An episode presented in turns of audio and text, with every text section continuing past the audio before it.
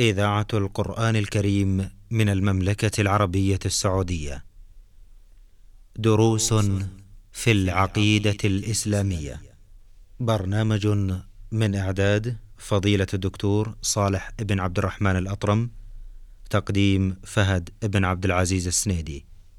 تنفيذ عبد الله بن سعد السبيعي. بسم الله الرحمن الرحيم الحمد لله رب العالمين والصلاة والسلام على أشرف الأنبياء والمرسلين نبينا محمد وعلى آله وصحبه أجمعين أيها المستمعون الكرام السلام عليكم ورحمة الله وبركاته وأسعد الله أوقاتكم بكل خير وأهلا ومرحبا بكم إلى حلقة جديدة في برنامج دروس في العقيدة الإسلامية نستهل حلقة هذا اليوم بالترحيب بفضيلة الدكتور صالح بن عبد الرحمن الأطرم عضو هيئة كبار العلماء فأهلا ومرحبا بكم شيخ صالح. حياكم الله وبارك الله بالجميع حياكم الله. لعلنا في هذه الحلقة الشيخ صالح نختم الحديث عن بعض المسائل التي أشار إليها الشيخ محمد بن عبد الوهاب رحمه الله في قوله المسائل الأربعة التي يجب على كل فرد مسلم أن يتعلمها. آخر هذه المسائل هي مسألة الصبر. نود الحديث عن موضوع الصبر ثم التعريض لأقسامه إذا تكرمتم. بسم الله الرحمن الرحيم الحمد لله والصلاة والسلام على رسول الله وعلى آله وصحبه ومن اهتدى بهداه آه الصبر بلا شك ولا ريب أنه أحد المسائل التي يجب اعتقادها يجب اعتقاد أن الصبر من الإيمان. وقد عنون الداعية المسلم محمد بن عبد الوهاب رحمه الله تعالى لهذا في كتاب التوحيد فقال باب من الأمن من الإيمان الصبر على أقدار الله. فالصبر له صلة بالعقيدة صلة عظمى وصلة كبرى. فإنه بال... بال... للإيمان بمنزلة الرأس من الجسد. فمن حرم الصبر حرم سائر خصال الإيمان. وعلى خطر وعلى خطر عظيم. لماذا؟ لأنه لأن معناه في اللغة العربية الحبس والمنع. فلفظة الصبر تشتمل على أن يمنع نفسه عن الوقوع في المحرمات. وأن يحبس نفسه ويعدها للقيام في طاعة الله. وأن يحبس نفسه عن التجزع والسخط على قضاء الله وقدره. فلهذه المعاني الثلاثة جاء لفظة الصبر. وورد في القرآن في أكثر من تسعين موضع. كما حصره ابن القيم في عدة كما حصر ذلك ابن القيم رحمه الله تعالى وسائر علماء المسلمين في عدة الصابرين. فمن الآيات التي أمرت المؤمنين بالصبر قوله تعالى يا أيها الذين آمنوا اصبروا وصابروا ورابطوا واتقوا الله لعلكم تفلحون وقوله تعالى لنبيه واصبر وما صبرك إلا بالله ولا تحزن عليهم ولا تك في ضيق مما يمكرون. فالصبر على طاعة الله هذا نوع من أنواع الصبر بمعنى أنه يلزم نفسه على المضي في طاعة الله وعلى العمل في طاعة الله. فلا يتبرم فيترك العمل ولا يجزع ولا يتعب بل يقدم على الطاعة بحزم وعزم وصبر. وقد وعد الله سبحانه وتعالى معيته مع الصابرين. قال إن الله مع الصابرين. وقد جعله الله سببا لإعانة الله للمسلم في قوله واستعينوا بالصبر والصلاة. وقوله يا أيها الذين آمنوا استعينوا بالصبر والصلاة. إن الله مع الصابرين. فتوحيد الله سبحانه وتعالى بالعبادة هذا يحتاج إلى صبر. وإلى حبس النفس. بأن لا تتجاوز إلى الشرك. فإن تجاوزت به نفسه فأشرك بالله هذا لم يصبر على توحيد الله. وهكذا إذا تجاوزت نفسه إلى الشرك الأصغر أو قوله أو فعله فإنه لم يكن صابرا. وهكذا أمر بأداء حقوق الخلق.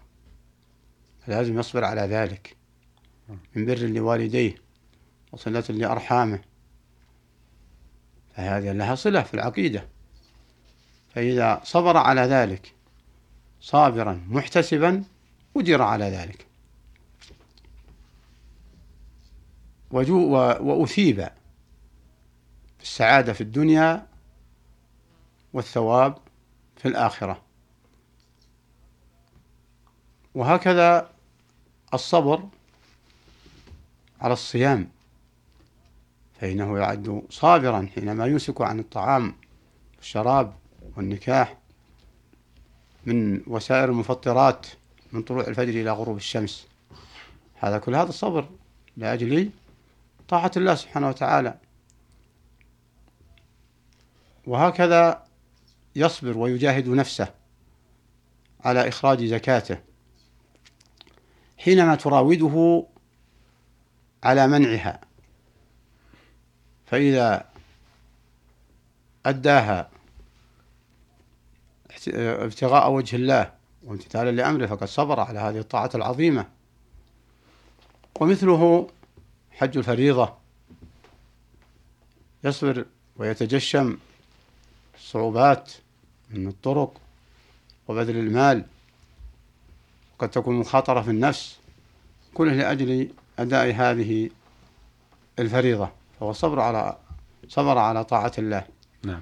وهكذا الصبر على طاعة الله النوافل فإنه يعد أيضا من الصبر المحمود عليه. وكما أمر بالصبر على الطاعات فإن المسلم مأمور بالصبر عن المعاصي. نعم. أن يحبس نفسه نعم. ويمنعها عن الوقوع في المعاصي.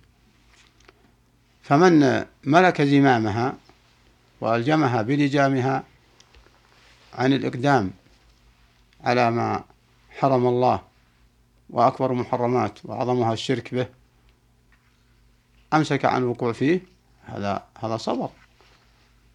أي حبسها عن أمر يهلكها في الدنيا والآخرة.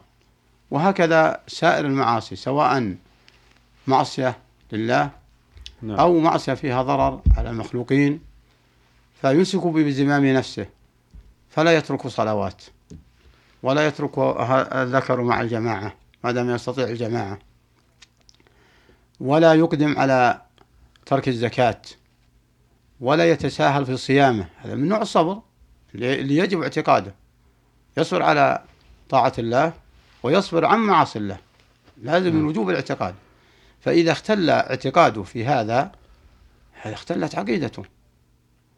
فلهذا نصوص الصبر أكثرها عامة تشمل هذه الأمور. وكل يعرف هذا لكن أردت من هذا تنبيه على بعض الجزئيات لتدلنا على الجزئيات الأخرى. نعم. وهكذا الصبر. عن الشهوات الجنسية فمن وقعت عينه على على الجنس النساء المحرمة عليه فراودته نفسه نفسه على التمتع فيها نظرا وفعلا فمنعها وجعل خوف الله بين عينيه. فهذا صلى الله كريم فضله حبس نفسه عن الوقوع. في معصية الزنا أو, أو, أو وسائله. فهو صبر عن المعاصي. وهكذا من راودته نفسه وساقه الطمع لأن غش في معاملاته من بيع وشراء فيكذب أو يدلس أو يخون أو يخدع أو يخدع. فهذا عبارة ما حبس نفسه عن هذه المعصية بل أقدم عليها. نعم.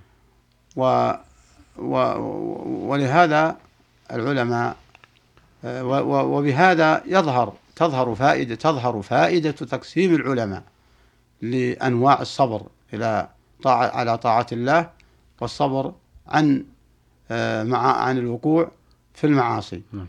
والأمثلة والجزئيات كثيرة جدا لكن أنا أريد أن يمعن النظر المسلم في نقطة من النقاط فتدله على بقية نعم. الأمور كلها. آه، فمن أمعن النظر في أوامر الله في صلة الأرحام فإنه يحبس نفسه فيمنعها عن القطيعة وعن عقوق وعن العقوق. كما أنه ينبغي أن يلزم نفسه على البر والصلة. وهكذا الصبر على من له أمر عليه. في منشطه ومكرهه كما قال الرسول عليه الصلاة والسلام لما سألوه وطلبوا منه أن يوصيهم فأوصاهم بالصبر وفي المنشط والمكره والعسر واليسر. كل لازم لأجل أن يصبروا على ذلك. فإذا لم يصبروا آه، حصلت نتائج وخيمة بأن أظهروا الكراهية أو أظهروا المنازعة أو أظهروا الشقاق فما أعظمها من شريعة لجمع شمل هذه الأمة ورفع آه، ما قد يحصل به التخرق. وإنما على المسلم أن يمعن النظر في كل ما راودته نفسه لتفعل لتقدم عليه من سائر المعاصي فإذا تذكر ما عند الله من الثواب على الصبر على طاعته وعلى حبس النفس عن الوقوع في عن الوقوع في المعصية فسيجد اللذة وسيجد الراحة ويذهب عنه شيطانه فيه النوع الثالث نعم. الصبر على العلماء يقول الصبر على أقدار الله, أقدار الله نعم. فهذا في الحقيقة آه، قد يكون فيه شيء من الكلام والتنبيه ولعله يكون في حلقة أخرى إن شاء الله وهو الصبر على أقدار الله. نعم. نعم. شكر الله لكم في الختام. شكرا لكم شيخ صالح على هذا البيان ونتمنى أن يتجدد اللقاء وأنتم على خير. مستمعينا الكرام في الختام تقبلوا تحية زميلي أحمد الغامدي من الهندسة الإذاعية. حتى نلقاكم نستودعكم الله. والسلام عليكم ورحمة الله وبركاته. دروس في العقيدة الإسلامية. برنامج من إعداد فضيلة الدكتور صالح بن عبد الرحمن الأطرم تقديم فهد بن عبد العزيز السنيدي تنفيذ عبد الله بن سعد السبيعي.